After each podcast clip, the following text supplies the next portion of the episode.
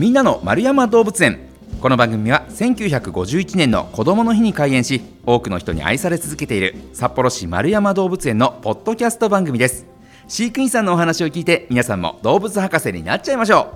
う。ということで今月8月にご紹介しております動物は先週ようやくイントネーションを覚えました。フサオマキザルです。さあお話ししてくださるのが動物専門員の松本直也さんです。松本さん今週もよろしくお願いします。よろしくお願いします。さあ先週はそもそもフサオマキザルどんな動物どんな生態なんだよ特徴なんかを主に伺ってまいりましたが今週のテーマはこちら。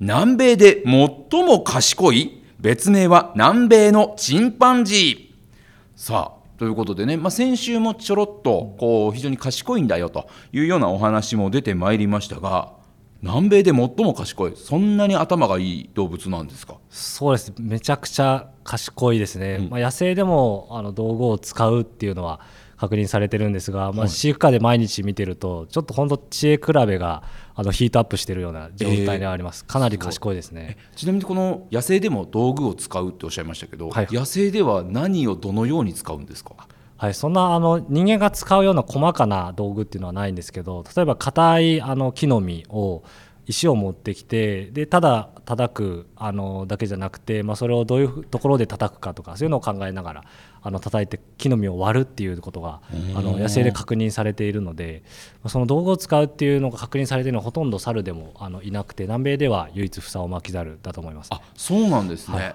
なんとなくね猿って頭がいいってイメージがあるんですけど道具を使うっていうのは本当限られた種なんですか？そうですね。もう目的のものをあのやっぱりそのままアプローチしてしまうのが普通だと思うんですけど、はいはい、そこから遠ざかるように目的のもの以外をわざわざ持ってきてっていうのは結構やっぱハードルが高いことですね。さあそんな野生下ではそういうふうにやってるということですけどこの動物園の中では道具をどのように使ってるんですか？道具をですね、まあ、今はあの木の実をあげてるんですけどあのまあ、硬い木の実どこで割ったらいいかっていうのを結構考えてて、はい、今回くるみをあげてるんですけどそれを、まあ、ちょっとあの木の枝での上で割るか、あのコンクリートの上で割るかあの体重をかけてしっかり叩いて割るんですけど、はい、そういうのところで、まあ、どこが割りやすいかとかを考えながら彼は割ってますね。すごい、えー、そそれもだから経験しながらってことですよねきっと。木木の上でやったけどうまくいかないから、はい、あこっちならできるわみたいなことを、どんどん経験として学習していってるってことですね。そうですね。あとはちょっと硬い人参とかなんかはあのコンクリートですりつぶしたりとか。あの水でふやかしたりしようとしたりとか、結構そういうものを使ったりっていうのを結構やりますね。すごいですね。ちょっともしかしたら僕より頭いいかもしれないというところありますね。私よりもだいぶ頭いいと思います。もう本当にすごい発見というか毎日いろいろやってますね。へえ主に、まあ、先週ねちょっと伺いそびれてしまいましたけど主に食べるものっていうのは木の実を食べるんですか？あそうですね。木の実を中心にはなるんですがあと,、まあ、あとは昆虫だったり、あのまあ、普通に葉野菜だったりっていうのも飼育下では食べてますね。えこの知恵を使ってその食べ物をゲットするっていうようなこともするんですか？何か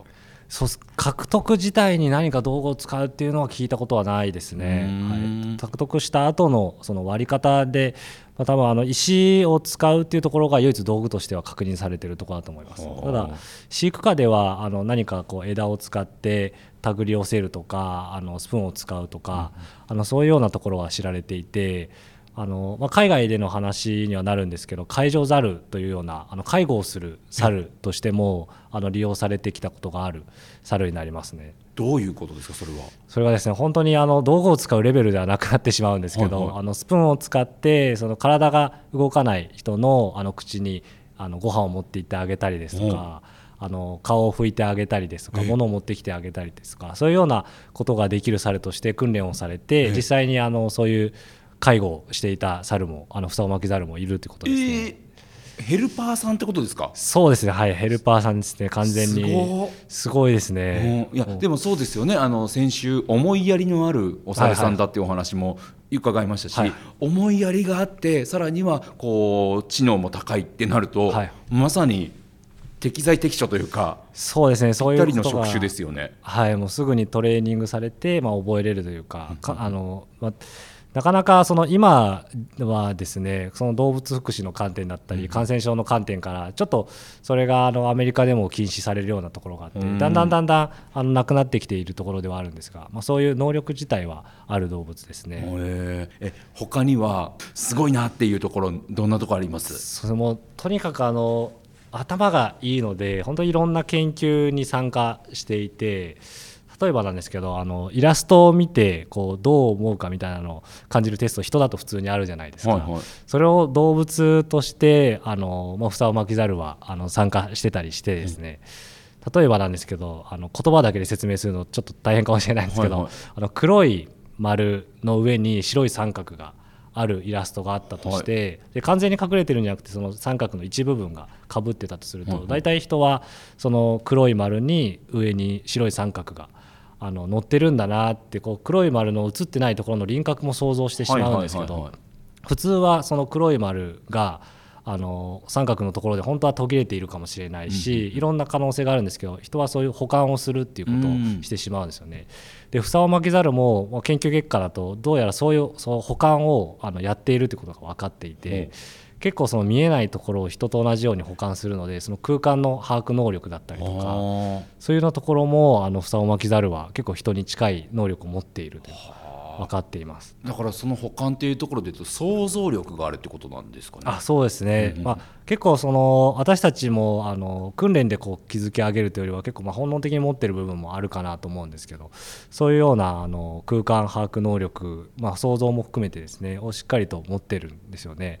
なのであのまあ、その丸と三角だけではなくてあの背景の裏に、まあ、このある構造物が続いているとしたら何があるのかとか、そういうようなことを実際のまあ森の中で彼らは瞬時に把握しながらあの天敵から逃げたりっていうのもやってるんだろうなと思いますね。えちなみに天敵でいうとどういった動物が天敵になるんですか、はい、天敵はかなり驚異的な天敵で、あのピューマやジャガジャガーとかかなり大型の肉食獣がいるようなところで生息しているので、はいはいやっぱりあのサイズで、まあ、なんとかそこで生きていこうと思ったら、まあ、それぐらいの学習能力はもしかしたら 必要なのかもしれないですね。すごい。だからちょっと体が弱い分めちゃくちゃ頭使って生き延びるしかないと、はいはいはい、そうですね、もう見つかったらやっぱり最後ぐらいのもう体の小ささだと思うので。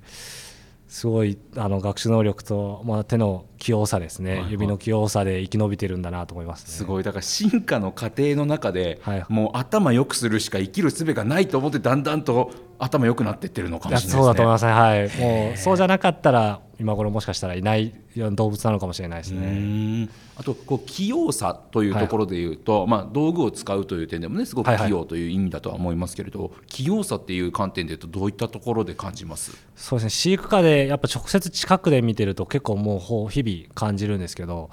この指自体は長いので結構その格子であの取れないようにあの工夫を凝らしたものとかもその指を使ってスーッとやっぱり取れてしまったりとかあとはあの、まあ、いろんな器具を作って房巻きザルにこう提供してるんですけどそういうのをあの、まあ、スプーン一つでも本当にこうどういうふうに角度を傾けたら取れるかとかその微妙な角度さえあの適当にごちゃごちゃやるのではなくて、微妙な角度をつけながらこうゆっくりと取っていくっていうようなことをやるのでかなり指先器用だなと思いますね。じゃ繊細な動きができちゃうってことですね。あそうですねはい。へ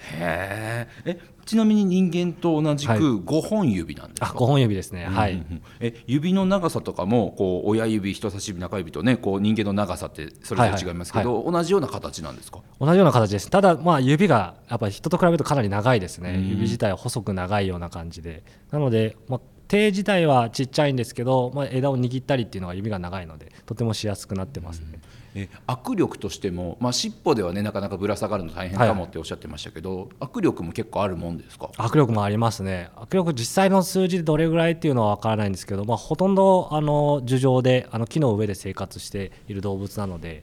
で自分の体もしっかりと支えれるので、まあ、3キロ、あの体で3キロのずっと支えてるとなるとすごい握力だと思いますね。うん、ねなんかよくチンパンジーとね握手する時は普通に握手したらだめだよって言うじゃないですか。そ、ねはい、それもやっぱ握力の強さですけど、はい、まあふさまきざる体小さいですけど、はい、どうですか？人間握手したら持ってかれるぐらいの強さあるんですかね？そうです、まあ、3キロなので、あんまりその人間が脅威に感じるような力はないかと思いますね。はいはい。ただその例えばくるみを割る時なんかも、まあ、全体重をかけてこう割るんですけど、はい。くるみが割れるぐらいの衝撃をあの手で全部抑えてるので相当な力をあの抑えてますね。私たちの体重でいうとまあ弱いとは思うんですけど、はいはいはい。彼らのその3キロの体重でくるみをこう割るほどの体重をこう全部指でこうあの保持しているっていう状況なのでやっぱ握力は相当だと思いますね。